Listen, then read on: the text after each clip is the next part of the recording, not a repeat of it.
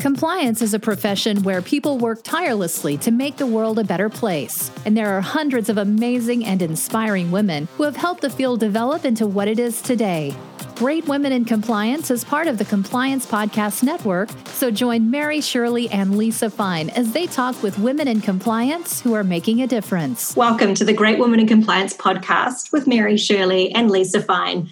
My name is Mary Shirley, and today we welcome back Mel Stanley, who is doing a two part series on personal branding. So, um, we are just going to continue off with where we started uh, last time and uh, get straight to business here. So, um, Mel, uh, one of the questions that I have for you, um, which I think is something that uh, a lot of um, compliance officers um, will uh, find resonates is that um, in our field we strive to be seen as human and not rigid sticklers for rules without consideration of full facts and thinking through alternative avenues to meet the, the goal of, of our business stakeholders. But, but particularly in the past, it was common for compliance officers to be referred to as the fun police or the dream crushers. We were kind of the, the policemen who always said no. Um, and, and of course, that's um, a, a culture change in compliance. What can we do in order to help facilitate our human side as part of our um, reputation building with our internal clients? Yeah, and, and um, uh, in, so in my background, um, I've, I've worked with compliance uh, professionals in, in, in, in different mm-hmm. um, organisations, both on financial services, which is heavily regulated in, in the UK, um, but particularly on the energy side. So I, and I, I understand that because I've, I've maybe not heard those exact terms, but um, certainly um, the uh, the detail police and things like that have been uh, a descriptions of, of, of the brand, if you like, of of compliance. So I think um, one of the things here is is almost trying to move away from being seen as a blocker to an enabler, as mm. a, both a department, but also as individuals. Mm-hmm. And and I think to move into this idea that compliance is necessary and valued as part of the mix rather than um, preventative. Um, and you know, I'm a big believer in um, never letting perfection get in the way of progress. So sometimes I have um, in in various jobs um, clashed with um, compliance people because their role is to protect uh, the integrity and um, the regulation, the detail, and everything that goes with that. And as an individual, um, of course, I'm interested in that, and I know it's a good thing to do. Mm-hmm. But I'm also, you know, having worked in advertising, I'm much more in the sort of can we just get on and do it yes. um, sort of um, uh, idea. And and I think there's um, I think there's, there's something that comes into play here, which, um, and I'm, I'm, going to do a little bit of, it's not amateur psychology, but something that mm-hmm. we do in, yeah. our, in our workshops. Um, so, you know, different people get um, attracted to different types of job depending on their skill set, but also um, what they find interesting. You know, we mm-hmm. all like to really go for what we're good at. Mm-hmm. And I don't know whether, I mean, you'll, you'll no doubt, Mo, be familiar with, with Myers Briggs and, mm-hmm. um, yep. and color analysis that says, you know, what's um, sort of what, what are the kind of drivers and the motivators for you as an individual. And when I've done some workshops where you have had like completely across the board different women in there, and we've had, you know, compliance or regulatory individuals in there, which is the case at EDF, they often come out in, um, in, in the blue area. So logical, analytical, um, really deep into the detail and, and, love all of that. And that's what makes them um, really good at what they do. But it takes time for them to come to a decision because they want lots and lots of data and they don't like to be hurried. And this is where this sort of, um, you know, that taking a little time and holding things up and killing people's dreams and all the rest of it comes from. But that is what those people are really, really good at. And then you get in other teams, um, you know, the Reds who just want stuff done quickly with no questions asked. You get the Yellows who um, are very creative and have a big picture vision. Um, and then you've got the Greens who are very people focused. And all of those people play a big part in a team, but um, they can all have and be impacted by the personalities of, of, of blues and this detail. Because what I, as a red, um, call dithering to a blue is getting the facts absolutely mm. right. Mm-hmm. And we all have to really become aware of what other people's strengths are and, and this again goes back to you know your personal brand and i think the thing you know how do you humanize it is levity um, just empathy for how others are perceiving what you're doing as well as how you are perceiving them and this, you know, listening and empathy is a, is a big part of all of all leadership and how teams collaborate and work together. Um, but there must be, you know, different ways of presenting um, compliance that can be, um, you know.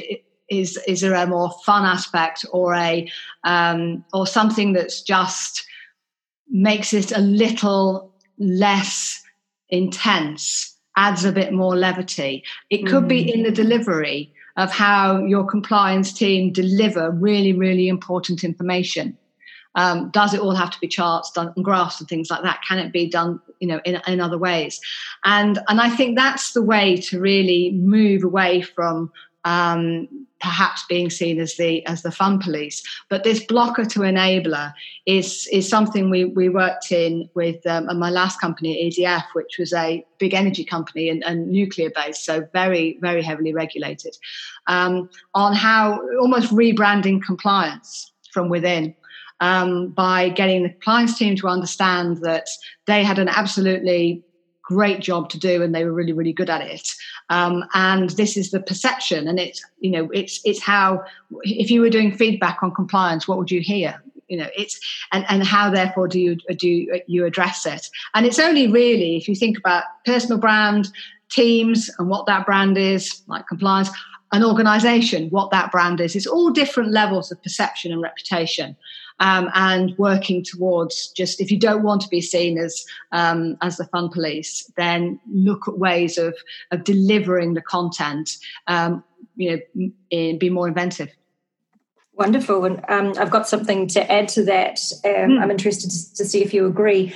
Um, I, when I was very young, I read the book um, "Nice Girls Don't Get the Corner Office" by Lois P. Frankel, who is um, a psychologist, and one of her pieces of advice was um, maintain a professional outlook in your office avoid having you know too many family photos and gimmicky things sitting around unless you are in a, a very serious role um, and you are like a person of authority in which case um, try to include some of those personalized aspects. Mm-hmm. And so, for me, um, one of the things that I'm quite well known for is having a Hello Kitty phone case, um, and uh, you know, it's it's often a, a, good starting point for people. They think it's it's you know novel and not what you'd expect from a, a compliance officer to walk in the room with. Is, is that something that you would support as well?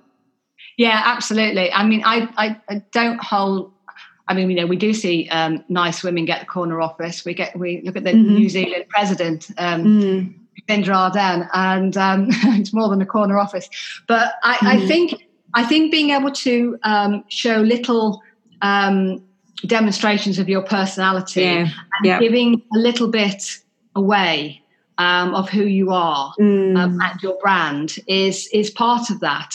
Um, I think one of the most unfortunate things actually about hot desking nowadays mm. is that people aren't encouraged to mm-hmm. um, stamp their personality on their workspace mm. uh, because somebody else might be sitting there the next day. And whether it's photographs or, as you say, a Hello Kitty um, work. But I used to have a. I'm, I'm a horse lover, and mm. I used to have the Black Beauty ring theme ringtone on my phone. yeah. Um, um, which you know always used to go off in the office, and people used mm. to sing it. Mm. Um, and you know, and it, it's a way of becoming um, a person as opposed mm-hmm. to a mm-hmm. job. Mm. And you know, personal brand is all as much about who you are as what you do. You know, nobody should ever be completely defined by what they do. Mm. Um, have to add a little bit of, of personality onto it. Um. So I would agree with doing that. But as I say, unfortunately, as we all work, m- move more towards work from home mm. and and hot desking, it's I think it's going to be more difficult. And I think generally, yeah. from a branding perspective, it's much more difficult to um, convey who you are, uh, you know, over a Zoom call as mm. it is when mm. you're face to face with people. Um, yeah. So those challenges are all going to be coming up thick and fast. Yeah, you might have to do a seminar on how to um, show your true self from the shoulders up. Yeah, absolutely. Absolutely. And, and, you know what? There's already loads of um, articles about how to appear at your best on a Zoom call. um, and, no, seriously. And things like yeah. you know, how to angle your computer, how to dress yeah. your background, because yes. the, backgrounds that you can use are, yes. uh, aren't necessarily great. But it was all of that. And it's all mm. about presentation. Mm-hmm. Um, and you know, I I kind of move away from personal brand being about what you wear. Um, I think it is though a lot about um, you know how you speak to people, the tone you use, the, the tone you use in written work like emails, mm. and um, and less about you know what your what your clothes are, but your you know your tone of voice mm. and how you treat others. Um, mm-hmm. and, I, and, and that's difficult when you're not in the workplace mm. um, when you're on these calls and you're not interacting with people, where you can't see body language. You know, you literally can't see the white of somebody's eyes and how they're mm. responding to something that you're saying. Mm. Absolutely. Well, um, I'm something that I uh, have important to me, and I'm guessing it's um, uh, relevant to many of our listeners as well is that I'd really like part of my branding, especially in the workplace or on LinkedIn, to include my competence as a compliance professional and subject matter expert. So, how do you recommend I cultivate my branding in this respect without coming across as arrogant or a show off? How do you um, demonstrate your abilities without looking um, like one of those obnoxious uh, self-promoting people. So well i mean i think the first thing is if your your competency is a big part of of your brand um, and that should be valued. And i think the the, the big difference here is um, don't think of it as showing off your knowledge. Think of it as sharing your knowledge and how you deliver and disseminate that knowledge mm-hmm. can play a big part in whether you are perceived as being arrogant and show offy or not. Um, because let's be honest, you know, if, if competence is a, is a great part of anybody's brand, because nobody wants incompetence. Um, it's so it's it's just how you it's how you get it out there. So mm-hmm.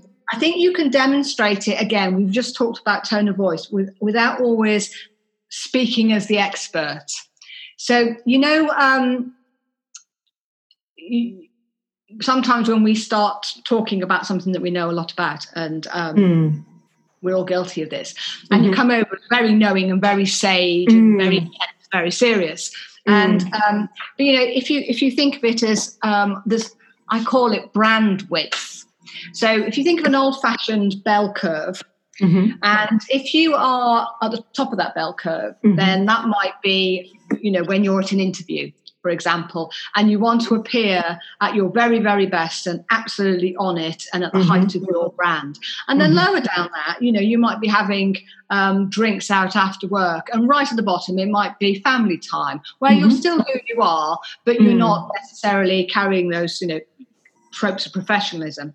Mm. So if you think about how we deliver our content as subject matter experts, um, maybe you don't deliver it as the expert.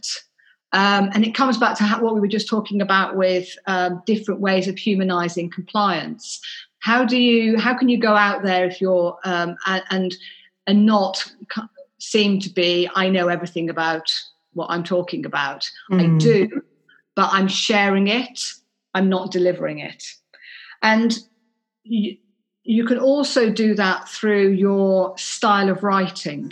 Mm-hmm. So if you're writing blogs, for example, or articles, you know you can put in, bring in humour, um, little factoids that are interesting.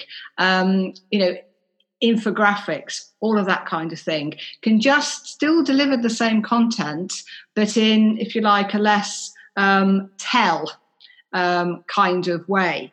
Um, and blogs. So, blogs are a great way to deliver subject matter expert content because they are, by their very nature, personal. Mm-hmm. Mm. And so you can absolutely write from your first person personality, from your personal brand personality, um, if you're writing a blog, because your readers are generally people who have bought into your style of writing. So there's, and that's, you know, that's how you can use LinkedIn in different ways. Um, so you've got a sort of Forbes style article, which might be for one type of subject matter. You've got a blog that might be for more personal insights, but still on um, expert subject matter. You might have mini posts that are just factoids of things that you've picked up. Um, that are with a interesting infographic or humorous inf- infographic. So there's lots of ways of getting your expertise out there without having to grandstand. Mm-hmm. Mm-hmm. Not be sounding like a professor.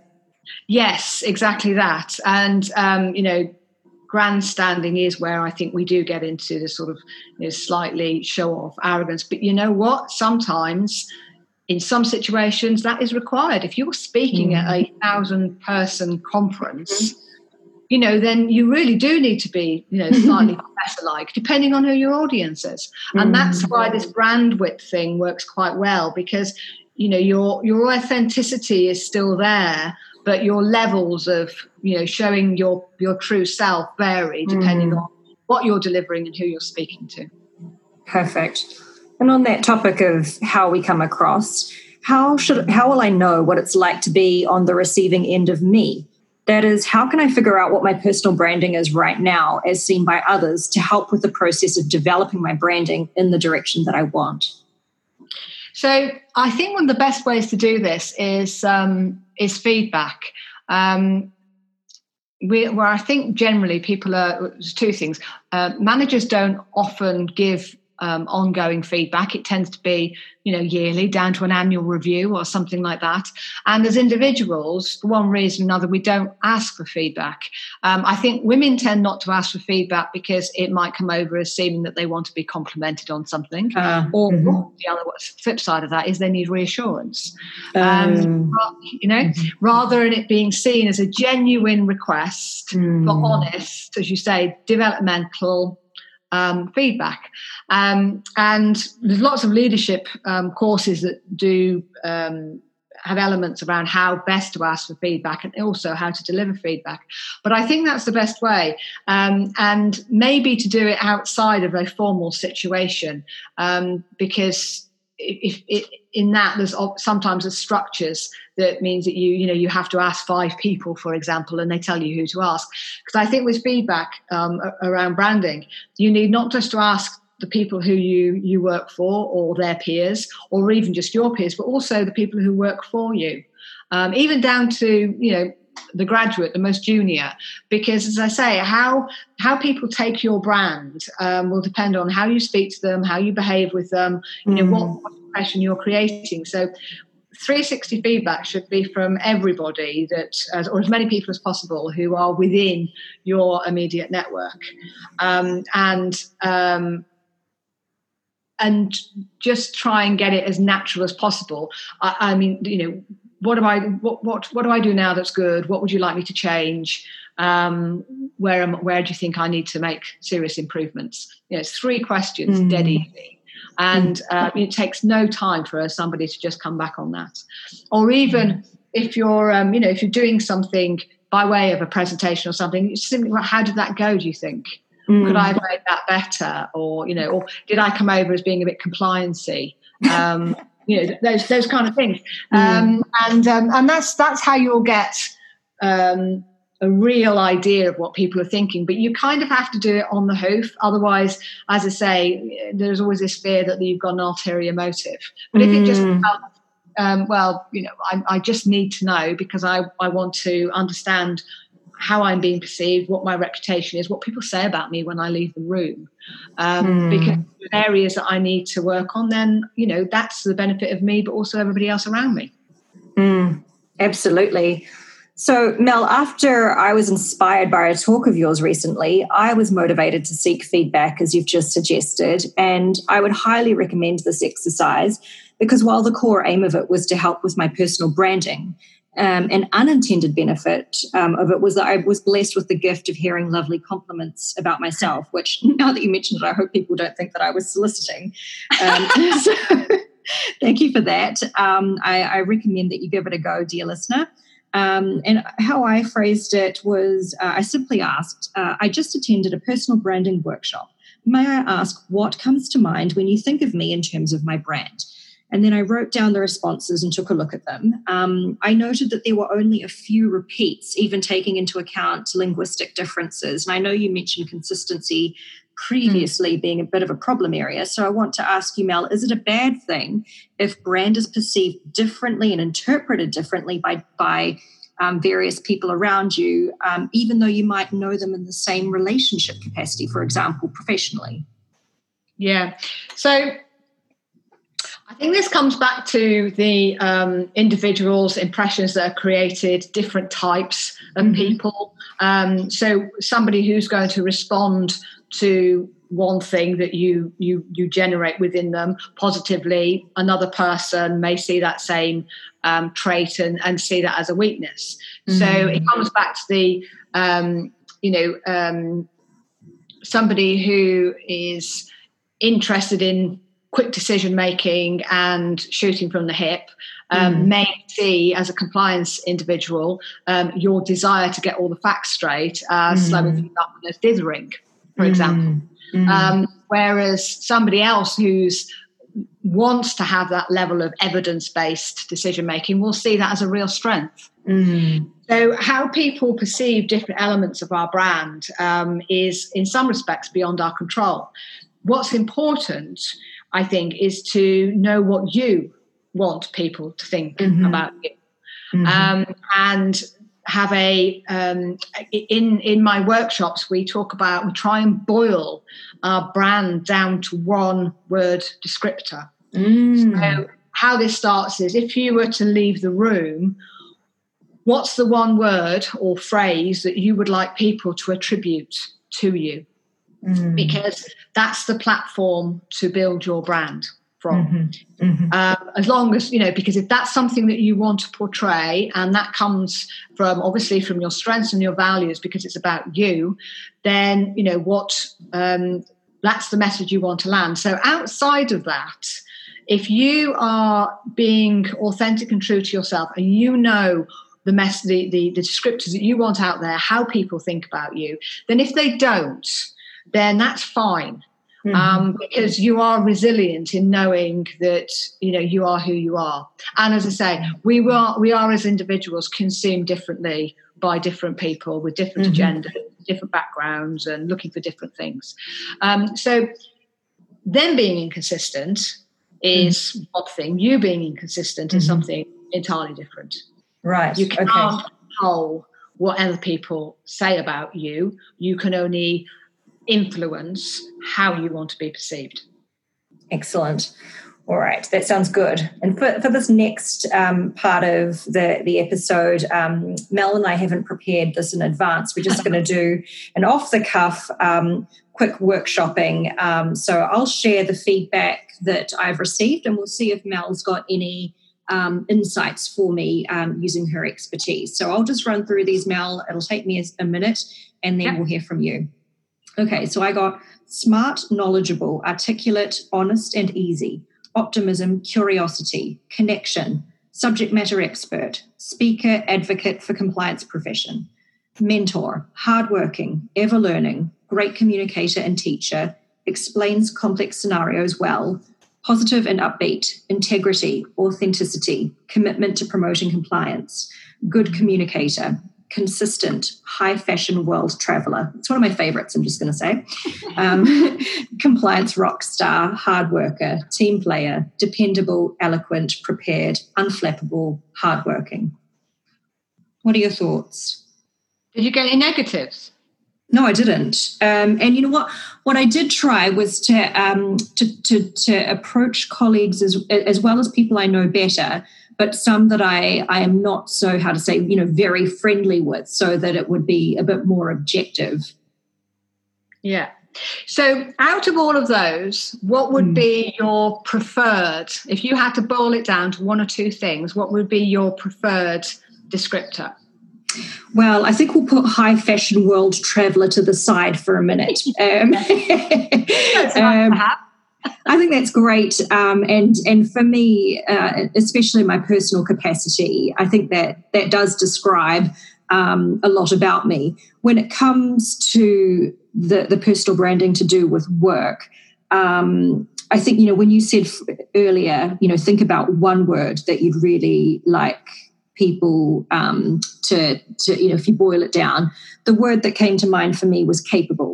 So um, the ones that stick out that relate to that would be um, the comments like smart, knowledgeable, compliance um, advocate, um, compliance rock star, hardworking, um, eloquent. Um, I got hardworking a few times. So that was one of my mm. overlap mm. ones. And I think that mm. does help with the capable side mm. somewhat. So those are the types of words that to me um, help to amplify the capable target or goal. Yeah. So so when I look at that list, the one that I am immediately drawn to is compliance rockstar. Mm. Immediately drawn to that. Mm-hmm. Um, and the reason I'm immediately drawn to that is actually based on the conversation that we've just been having mm-hmm. around how do we humanize um, compliance? How do mm-hmm. I uh, present my subject um, matter expertise without mm-hmm. coming over arrogant and show offy? And mm. all of those other things, they're all great to have. Mm-hmm. You know, from a branding perspective, they're nowhere near as interesting as mm-hmm. compliance rockstar. Mm. Uh, and if you were in one of my workshops, I would say that's got to be your descriptor because the thing yeah. about compliance rockstar mm-hmm. is it encompasses everything.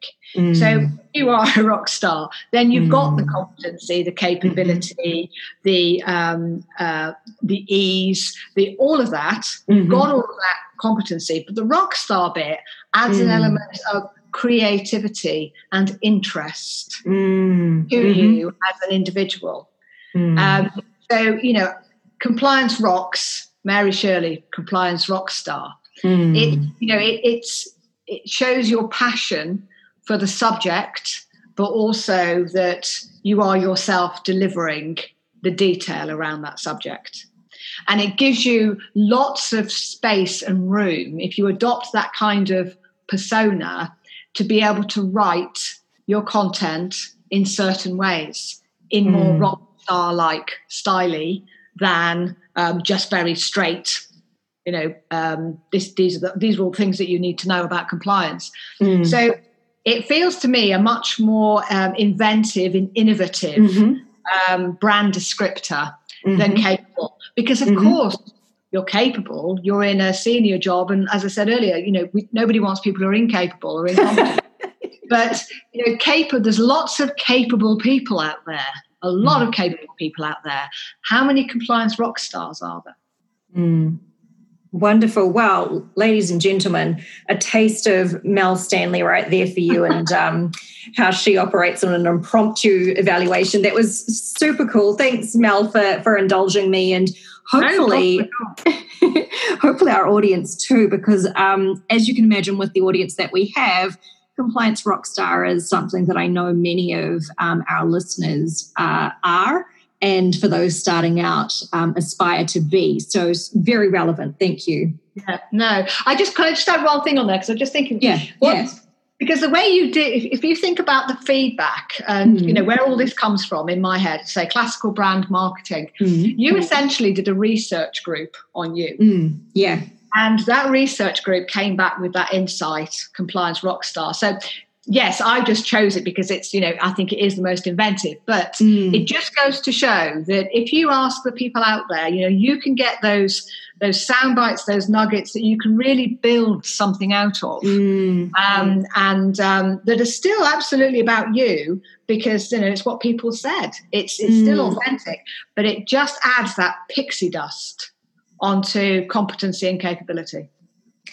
Absolutely. And, you know, I, I, would say to anyone who's suffering a little bit from the issue that we talked about earlier, people who are um, dedicating some of their personal time to, to build their profile in compliance, what I saw from this list is that probably my work on the podcast, my work um, speaking at conferences, and and soon to be publishing a book, um, I I don't believe my um, reputation for for being a compliance person would be as as strong or um, as extensive in terms of the words that first came to mind for people if I did not do those extracurricular activities. So for anyone out there who is feeling a little bit um, saddened by um, the uh, the reception of of their extracurricular hobbies and compliance by their colleagues.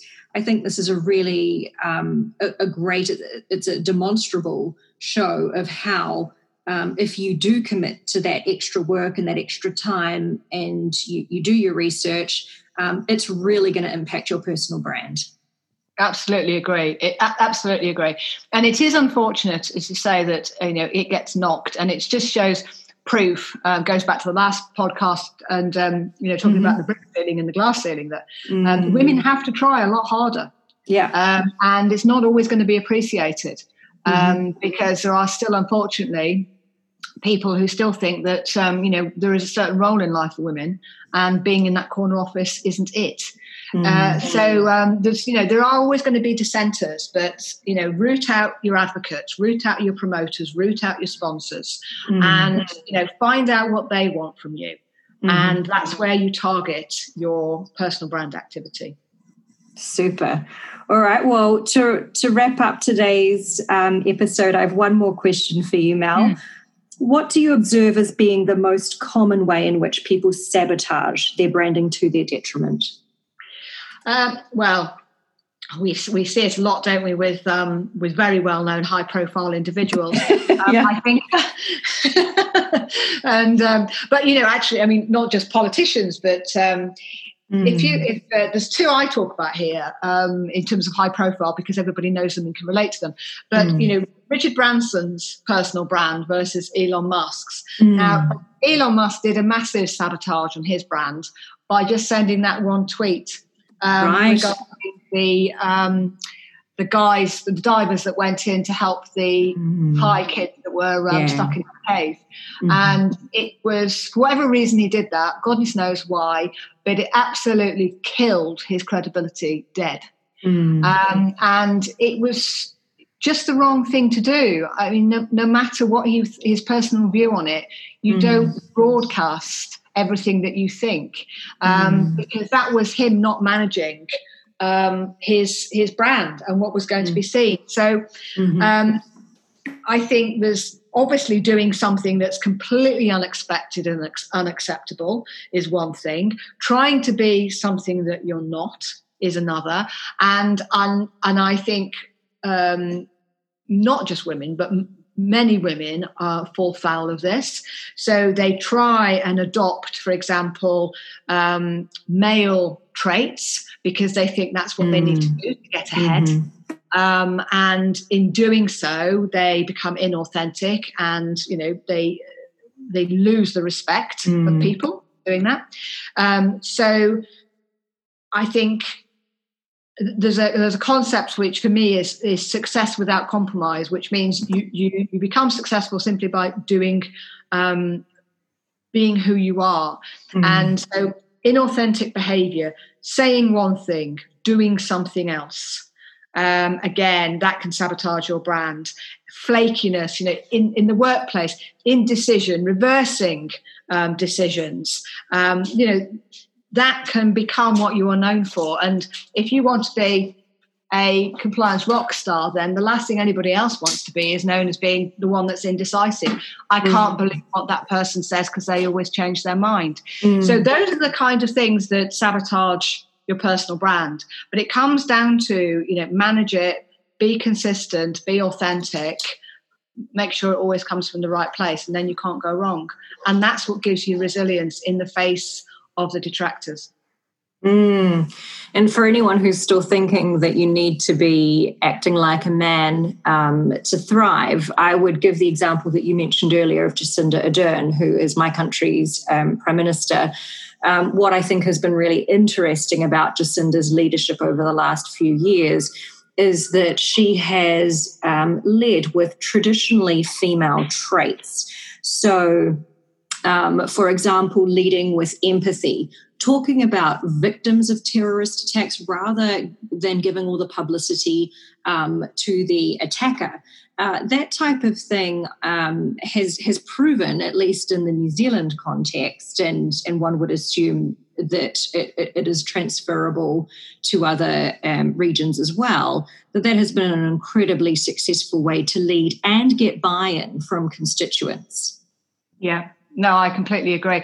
And there's a um, if anybody wants to dig out a, an article that was it's been widely published, but I think again it was um, Harvard Business Review that published it first about level five leadership, mm. um, and level five leadership is all about empathy and listening and compassion and working with people um, and not necessarily always wanting to uh, spearhead and take the credit.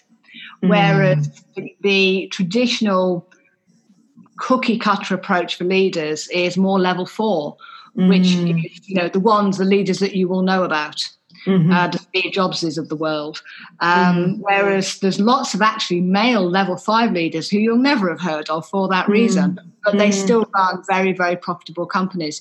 Um, so, absolutely, um, I think this idea of, uh, but I see it very often, and we did, I did used to see it in advertising a lot. Women mm. who used to just think that they almost they had to wear the trousers, they had to ritually humiliate people, um, and and it's you know it, it, was kind of the devil wears Prada esque, mm. and it mm. doesn't work. It certainly doesn't work in this society nowadays. Yeah, agree. Well, Mel, uh, I can't thank you enough for what, at least for me, um, and I, am pretty sure that means our leaders as well, um, our listeners as well, has been um, an incredibly fascinating um, uh, series from you. Uh, I, I, know that compliance isn't your um, main uh, area in which you operate in, but um, you've you've done really nicely to to draw um, areas of distinction and relevance for us. And um, you're clearly um, a very strong expert at what you do, capable, if I can say so. Personal brand rock star. exactly, exactly. Um, you're fantastic, and, um, uh, and invite um, our listeners to to follow you on social media and, and get some more tips and and see the types of things that you share because I find them incredibly valuable um, to to go towards the advancement and empowerment of, of women professionals. So thank you so much for your time and your expertise. You are fantastic. Thank you very much, Mary. It's been um, lovely talking to you.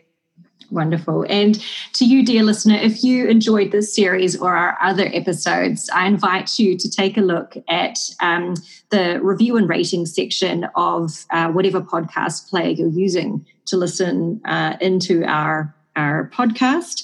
Um, if you're enjoying it, um, please uh, feel free to to, to give us your feedback. If you're not enjoying it, I imagine you wouldn't have gotten to the end of this episode and can't hear me anyway. Um, but always feel free to contact Lisa or myself. We love to hear from you. Thank you so much, and we'll see you next time. Thanks for joining us for this episode of Great Women in Compliance. We hope you'll join us in honoring the great women in the compliance field by subscribing to this podcast and leaving a review.